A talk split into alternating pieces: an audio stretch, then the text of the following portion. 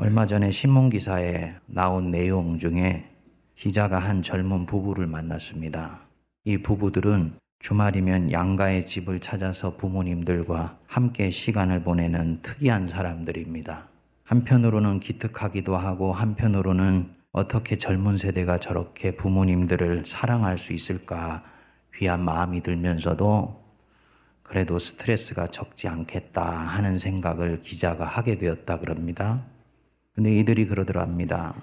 이것저것 잔소리도 하시지만 한 귀로 듣고 한 귀로 흘리면 돼요.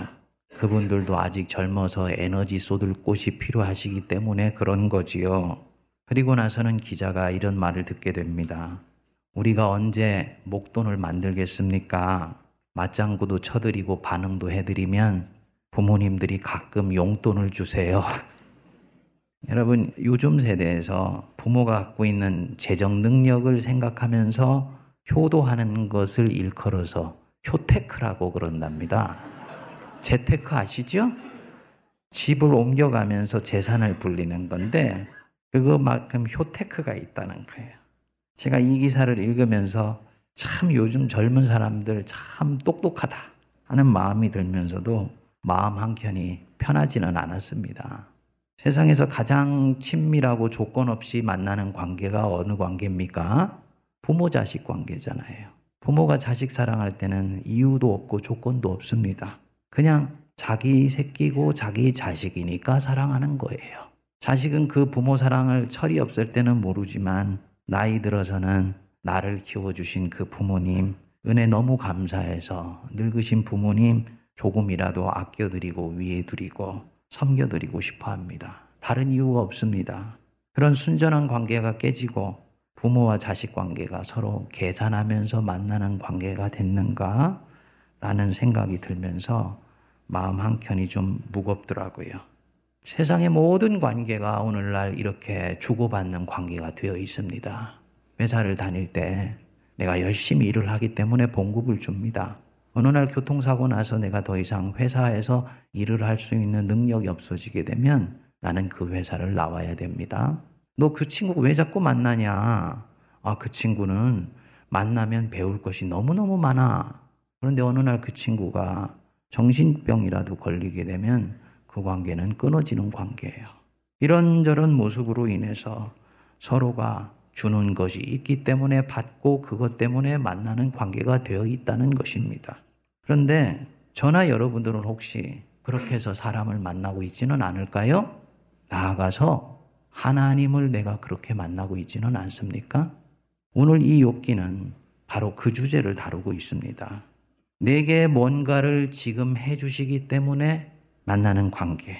주시는 것이 있기 때문에 그를 사랑하기도 하고 함께 있기도 하고 하나님이 내게 앞으로도 주시게 하시기 위해서 내가 그분께 드리는 관계는 네가 아닌가. 욥이 하나님 앞에 서 있는 것을 보고 사탄이 바로 그 문제를 걸고 나왔습니다. 사탄은 실제로 있어요. 홀령적 존재가 아니고 하나님과 사람 사이를 맡고 있는 인격적인 힘이 있다는 것을 예수를 믿으면 믿을수록 알게 됩니다. 주님도 그 존재를 뚜렷하게 인식하셔서 원수가 그렇게 하였구나 말씀하지요.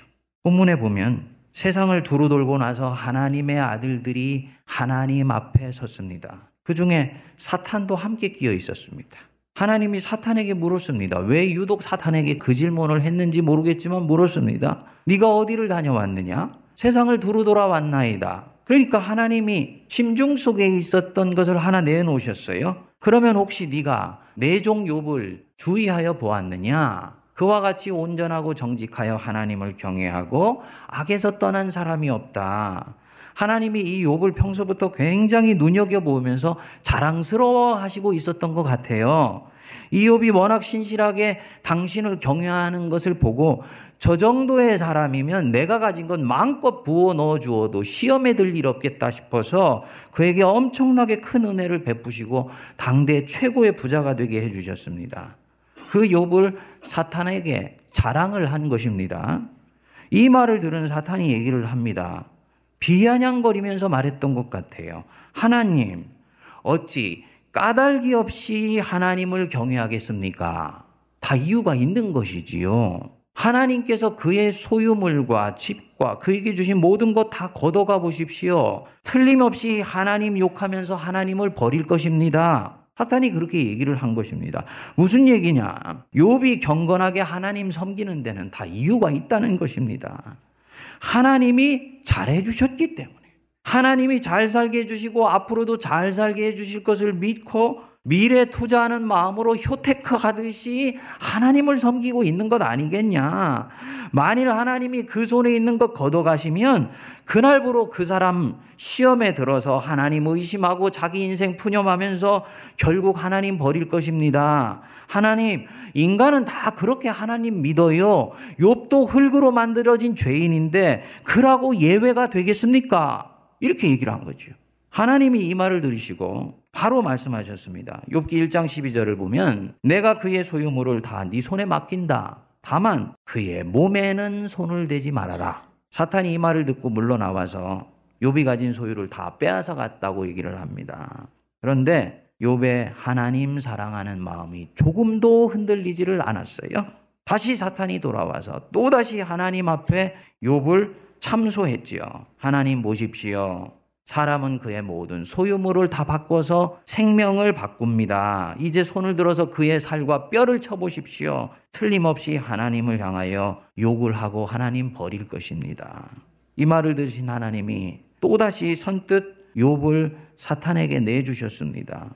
내가 그를 네 손에 맡긴다. 다만 그의 생명은 해하지 말아라.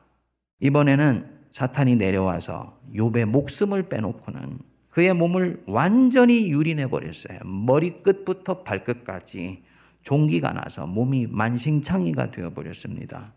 당대 의인이고 최고의 부자이며 하나님의 마음에도 쏙 들어서 하나님이 욥만 생각하면 입가에 미소가 떠오르고 욥도 하나님 때문에 행복했는데 하나님과 사단 사이에 벌어진 희한한 입씨름 때문에 이 욥의 인생이 하루아침에 완전히 만신창이가 된 것입니다. 사랑하는 10명의 자식까지도 다 잃어버리고 하나 남은 몸뚱이 기와장으로 득득 긁으면서 시간을 보냈어요. 마누라가 그것을 보고 차라리 하나님 욕하고 죽으세요. 우리가 인생 살면서 고난에 부딪히면 우리도 모르게 질문을 하게 되지 않습니까? 도대체 이 고난이 왜 내게 왔는가? 내가 왜 이런 고난을 당해야 하는가? 내가 왜 이런 시험을 겪어야 하는가? 이 질문 잘 하셨습니다.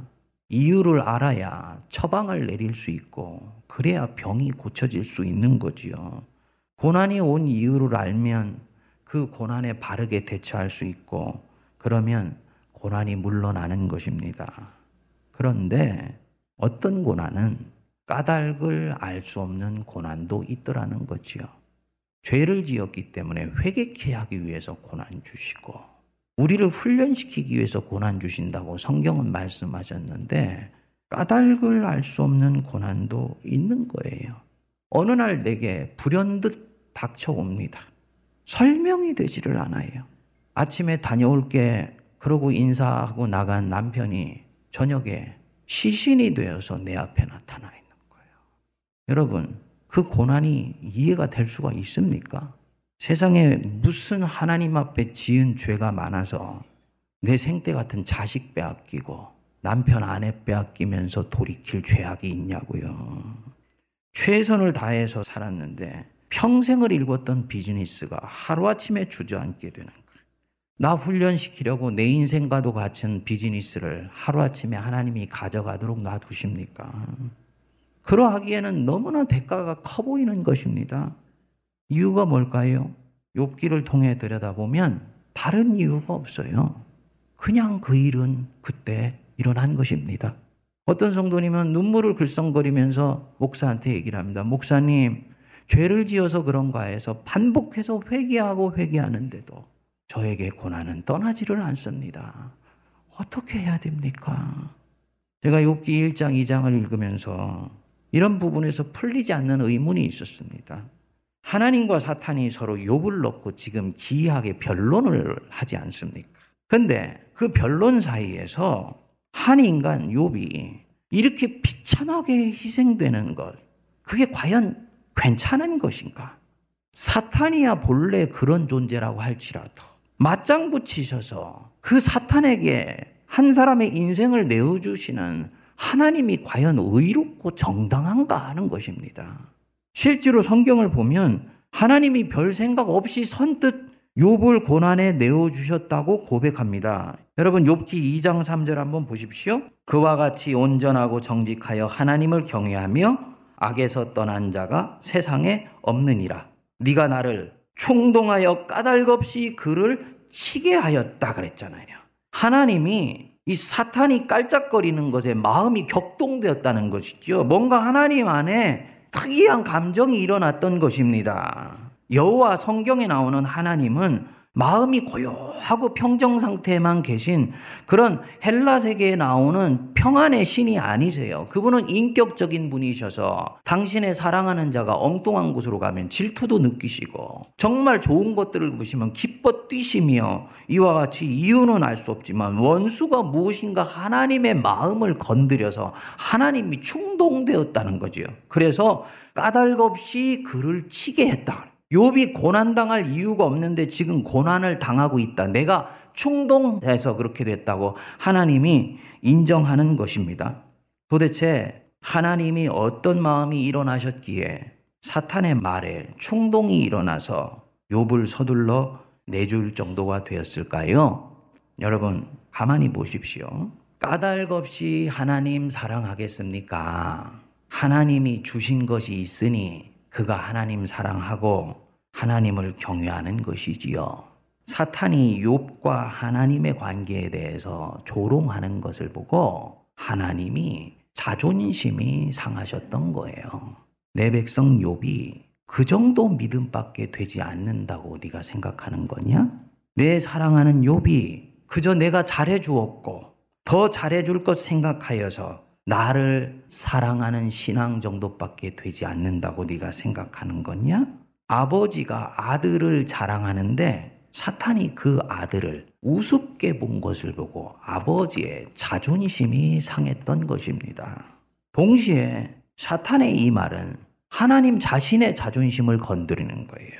당신하고 당신 자녀의 관계는 그 정도 관계예요. 서로 주고받는 관계라고요. 당신이 준 것이 있기 때문에 그 아들도 당신 사랑하는 것이고 당신이 앞으로 더 줄 것 생각해서 당신 아들이 당신한테 효도하고 사랑하는 거예요. 그 이상도 아니에요.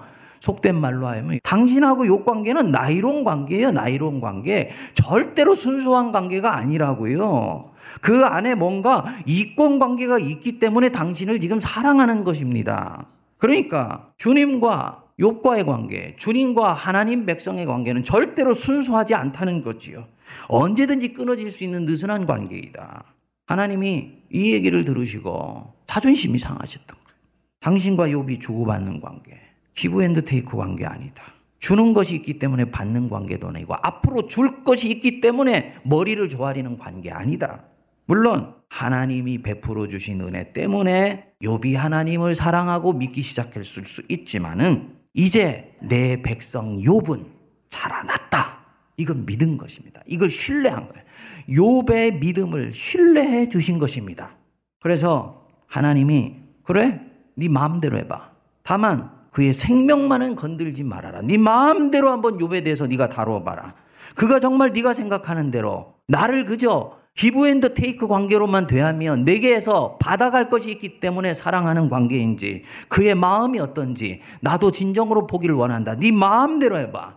하나님은요. 욥을 믿어 주셨던 것입니다. 하나님의 강철 같은 신뢰에 부응하여서 과연 욥은 고난에 굴하지 않고 하나님에 대한 의리를 견고하게 지켰습니다.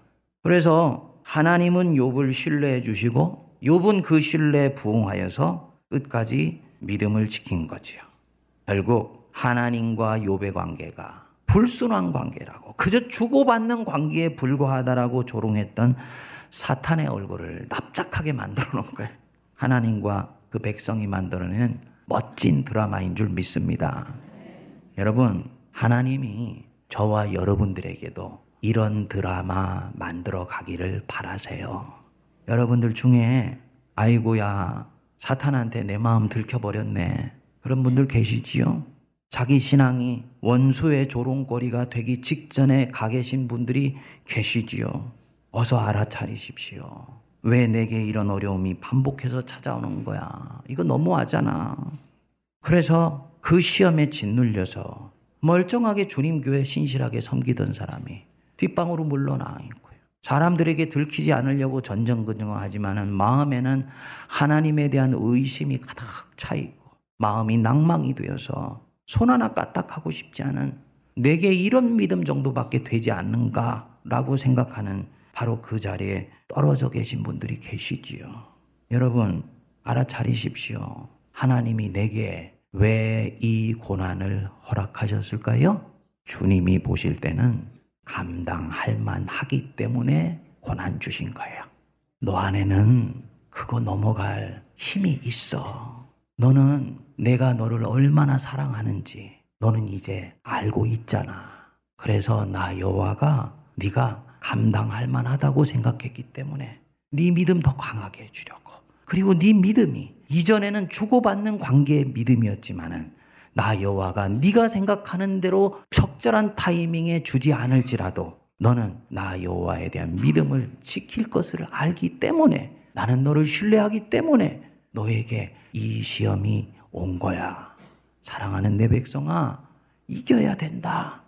우리 주님이 이렇게 말씀하시는 거예요.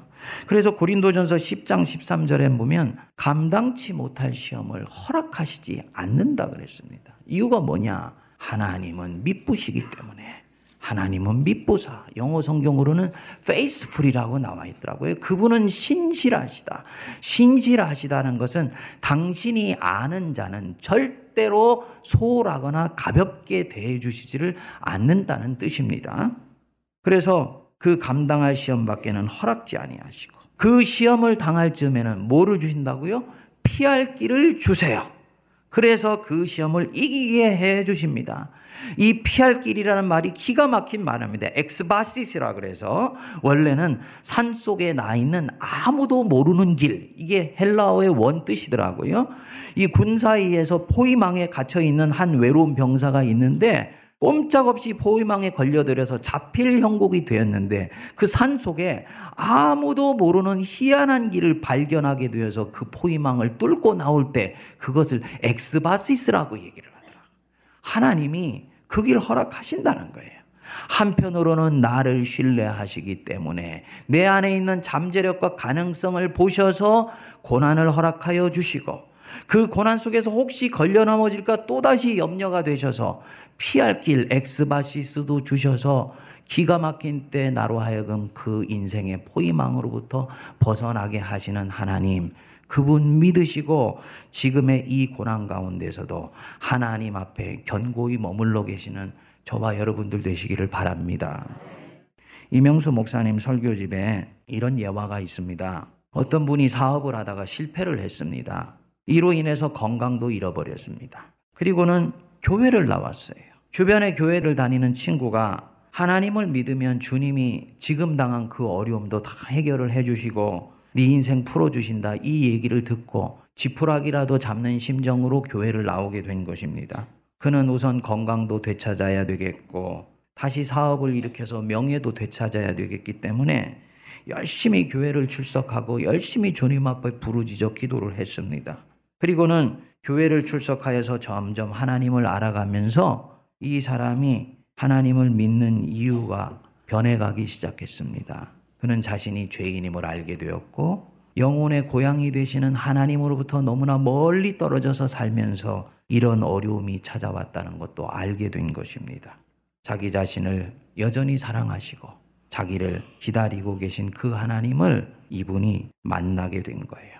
그래서 결국 여태까지 자신이 그토록 되찾기 원했던 모든 것들 내려놓고 하나님 아버지 자신의 품에 안기게 되었습니다. 그리고 그 하나님 아버지 품에 안기는 순간에 그 아버지 안에 모든 것이 이미 들어있다는 것을 알게 되었습니다. 그리고 그는 하나님을 믿는 이유가 바뀌었습니다. 뭘까요? 하나님이 하나님이시기 때문에. 하나님이 하나님이시기 때문에 믿는 것이지 다른 이유는 없다. 여러분 중에 사탄이 꿰뚫어 보듯이 까닭이 있어서 하나님을 믿어온 분들이 계실 것입니다. 하나님을 믿으면 큰 은혜를 베푸시기 때문에 하나님을 믿었어요. 어떤 분들은 하나님이 좋은 거 채워주시기 때문에 믿었습니다. 내 죄를 용서해 주시고 나를 사랑해 주시기 때문에 믿었습니다. 한 치 앞도 내다볼 수 없는 이 미래에 하나님께서 나와 함께 해주신다고 말씀하시기 때문에 믿었고 지금도 믿고 있습니다. 어떤 분들은 그 하나님 믿으면 마음이 평안해지기 때문에 하나님을 믿고 있습니다. 또 어떤 사람들은 신앙생활하면 좋은 일을 많이 할 수 있기 때문에 하나님을 믿습니다. 여러분, 이런 까닭은 나쁜 것이 아닙니다. 우리는 다 여기서부터 출발해요. 저도 여러분들도 다 하나님이 얼마나 나를 사랑하시고 나를 챙겨주시고 나와 동행하시는지를 알기 때문에 그분께 감격하고 그분을 따랐잖아요. 내 먹을 것과 입을 것 챙겨주시기 때문에 믿었어요. 그 이스라엘 백성들이 광야에서 오병이어의 기적을 맛보고 예수님을 따랐지 않습니까? 예수님이 자기를 따르는 무리들을 보시면서 말씀하셨어요. 너희가 나를 따르는 것은 먹고 배부른 까닭이다. 그게 우리 믿음의 출발이에요. 그리고 무리는 예수를 그렇게 따릅니다. 무리는 먹고 배부른 것이 있기 때문에 따릅니다. 앞으로도 그 예수님이 내게 먹이시고 입히시며 내 인생에 기대했던 것들을 채워주실 것이기 때문에 예수를 따릅니다. 그들은 광야에서 예수님 따라갔던 무리예요. 그런데 제자는 다릅니다. 제자는 예수님이 주님이시기 때문에 따라요. 하나님이 하나님이시기 때문에 하나님을 따릅니다. 오늘 이 욥기는 우리는 다 무리로부터 출발을 하지만은 어느 순간에 갔을 때는 하나님이 내 인생을 원수를 통해서 한 차례 뒤흔들어 놓는 순간이 반드시 올 것이다. 그때 너는 왜 네게 이런 어려움이 닥쳐왔는지도 이해가 되지 않고 네 인생이 해석되지 아니하며 네 신앙의 왁구와 틀 안에서 아무리 지금의 이 고난을 설명하려고 해도 설명되어지지 않는 순간이 올 것이다. 하지만 기억하라. 그 고난은 네 피부로 와닿기는 사탄이 주는 고난이지만 뒤에 계신 만군의 여호와 하나님이 허락하셨기 때문에 오는 고난이라는 거야. 그리고 주님이 주시는 그 고난의 이유는 명료하다는 거지요. 이제는 네가 나 여호와가 하나님 자신이기 때문에 하나님 옆에 있을 수 있느냐? 네가 생각한 대로 움직여 주시지 아니하고 네가 계획한 때에 나타나 주시지 아니하고 네가 원하는 것들이 아니라 다른 거를 주실지라도 그 하나님은 밑비우시기 때문에 최선의 것으로 내 인생을 나보다 더 잘하셔서 이끌어 주실 것을 믿으면서 그분 옆에 의리를 지킬 수 있느냐. 주님이 우리에게 그 부분들을 이제 도전하시는 것입니다. 그리고 여러분 기억하십시오. 주님이 그렇게 내 인생에 치고 들어올 때니요. 주님은 나를 신뢰하세요. 이제는 저 친구 이 시험 넘어갈 때가 되었기 때문에 내가 허락했다는 거지요. 하나님이 저와 여러분 신뢰하시기 때문에 우리에게 이 고난 주신 것 믿으십시오. 여러분 이 욥기의 이 말씀은 오늘날의 개신교 신앙에는 엄청난 도전이 되는 말씀입니다. 개신교 신앙은 본래 카톨릭 신앙이 가지고 있는 주술적인 믿음과 신비주의가 실제로 사람들의 삶을 바꿔주지 못한다는 것을 알고 시작했어요. 그래서 예수를 믿어서 개인이 바뀌고 가정이 바뀌고 공동체가 바뀌며 민족이 새로워지고 무지몽매한 백성들이 개화가 되어서 문명이 발달되는 이런 역사를 개신교 역사가 실제로 만들어냈습니다. 문제는 뭐냐? 항상 예수를 믿는 개신교 신앙인들이 예수를 믿으면 내게 어떤 좋은 일이 일어나는지를 초점을 맞추면서 예수를 믿는 희한한 역사가 시작되었다는 것입니다. 일컬어서 신앙적 실용주의라고 이야기를 합니다. 예수를 믿어서 내 삶이 어떻게 되었지? 예수를 믿어서 민족이 어떻게 되었지? 예수를 믿어서 내 삶이 어떻게 선해졌지? 그런데 그 실용주의는 신앙에 거쳐가는 길일 수는 있지만 마지막 목적지는 아니더라는 거지요. 마지막 목적지는 뭡니까? 신앙은 신비다. 신앙은 이유가 있기 때문에 믿는 것이 아니고 하나님 아버지가 내 영혼의 본향이시고 나는 그분의 품에 안김으로써 모든 것들이 시작되며 모든 것들이 마무리된다는 하나님과의 진정한 연합을 통해서 신앙은 완성되고 전혀 새로운 경지로 나아가는 거예요. 사랑하는 여러분, 신앙적 실용주의 속에 머물러 계시면 안 돼요. 그것에 머물러 있으면 우리는 원수가 참소하고 조롱하는 믿음에 끝이게 됩니다. 그것이 무엇일지라도 결국은 마찬가지입니다. 기복주의 신앙이 나쁘다고 어떤 사람들은 얘기를 합니다만 그 기복주의라는 건 각자 자기에게 다른 것입니다. 철학적인 신앙을 가진 사람에게는 생의 의미를 가져다 주는 신앙이 진짜라고 생각해요. 먹고 입는 것에 떠나지 못한 사람들은 당연히 먹는 것과 입는 것을 주는 것이 신앙이라고 생각하겠죠. 민족주의자에게는 민족이 새로워지는 것이 그것이 신앙이라고 생각을 합니다. 그러나 그 모든 부분들이 본인이 생각하는 가치 속에서 하나님을 가둬두려고 한다는 면에서는 역시 기복주의 신앙이 가지고 있는 실용주의 틀을 벗어나지를 못하는 것입니다. 오늘날 개신교 신앙이 가지고 있는 가장 맹점 중에 하나가 그거죠. 까닭 없이 여호와를 경외하리까. 민족의 선각자들은 예수를 믿으면 민족이 새로워질 것을 알고 예수를 믿었어요. 좋은 출발입니다. 그러나 그것으로 끝이 아니에요. 예수님은 한 단위 민족만 사랑하시는 분이 아니라 열방이 품으시는 분이세요.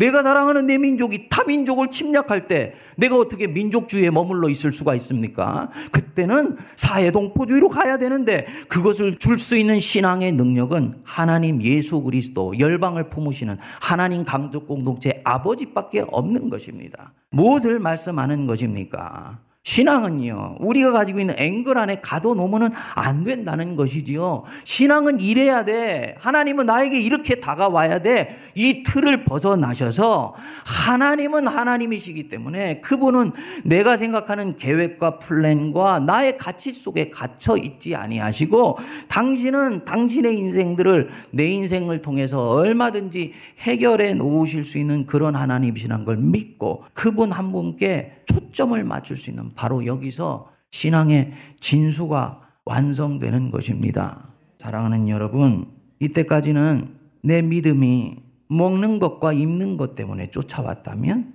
이때까지 내 믿음은 내가 가지고 있는 인생의 가치와 신념과 사상을 완성하기 위해서 예수님이 쫓아왔다면 이때까지 내 믿음이 도덕적 신앙 속에서 예수님을 만난 속에 있었다면은 주님은 언젠가 그 믿음을 한 차례 뒤흔들어 놓으시는 순간이 반드시 올 것입니다. 그때 원수의 참소의 조롱거리가 되지 마시고 하나님이 내게 이 고난 주신 것은 이유가 있을 것이다. 믿으시고 주님 옆에 머물러 계셔서 원수의 얼굴을 묵사발로 만들어 버리고 하나님의 얼굴에 입가에 미소를 띠시게 하며 나에 대한 자긍심과 긍지로 가득 차게 만들어 놓는 저와 여러분 되시기를 주의 이름으로 축복드립니다. 기도하겠습니다.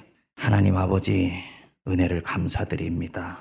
욥이 알지 못했던 비밀의 창을 열어 보여 주셔서 우리 인생 속에 닥쳐오는 고난의 뜻을 다시 한번 알게 하여 주시고 하나님의 선하신 역사를 다시 묵상하게 하여 주심을 감사합니다. 욥을 조랑하였던 원수는 오늘도 우리 가운데 찾아와서 그럼 그렇지. 네가 하나님 믿는 것은 다 이유가 있었던 것이야. 라고 조롱할 때 그 조롱 앞에 침묵하며 그저 입술을 다물고 고개를 떨구는 신앙에서 떠나게 하여 주시고 까닭 없이 이유가 없이 하나님을 경외하며 경배하는 자가 되게 하여 주셔서 하나님의 얼굴에 우리를 향한 자긍심과 긍지로 가득 차오르게 하는 그리스도인들 되게 하여 주시옵소서. 하나님은 우리를 신뢰하셔서 고난 주셨고 우리는 그 주님의 신뢰에 부응하여서 하나님에 대한 의리를 견고히 지킨 것 때문에 원수의 조롱거리가 자기 자신에게로 돌아가게 되며 그의 얼굴에 납작하게 되어 하나님과 하나님 백성이 서로 기뻐하며 서로 사랑하며 이 세상에 하나님의 나라와 왕국을 계속 건설해 나가게 하여 주옵소서. 예수님 이름으로 기도하옵나이다. 아멘.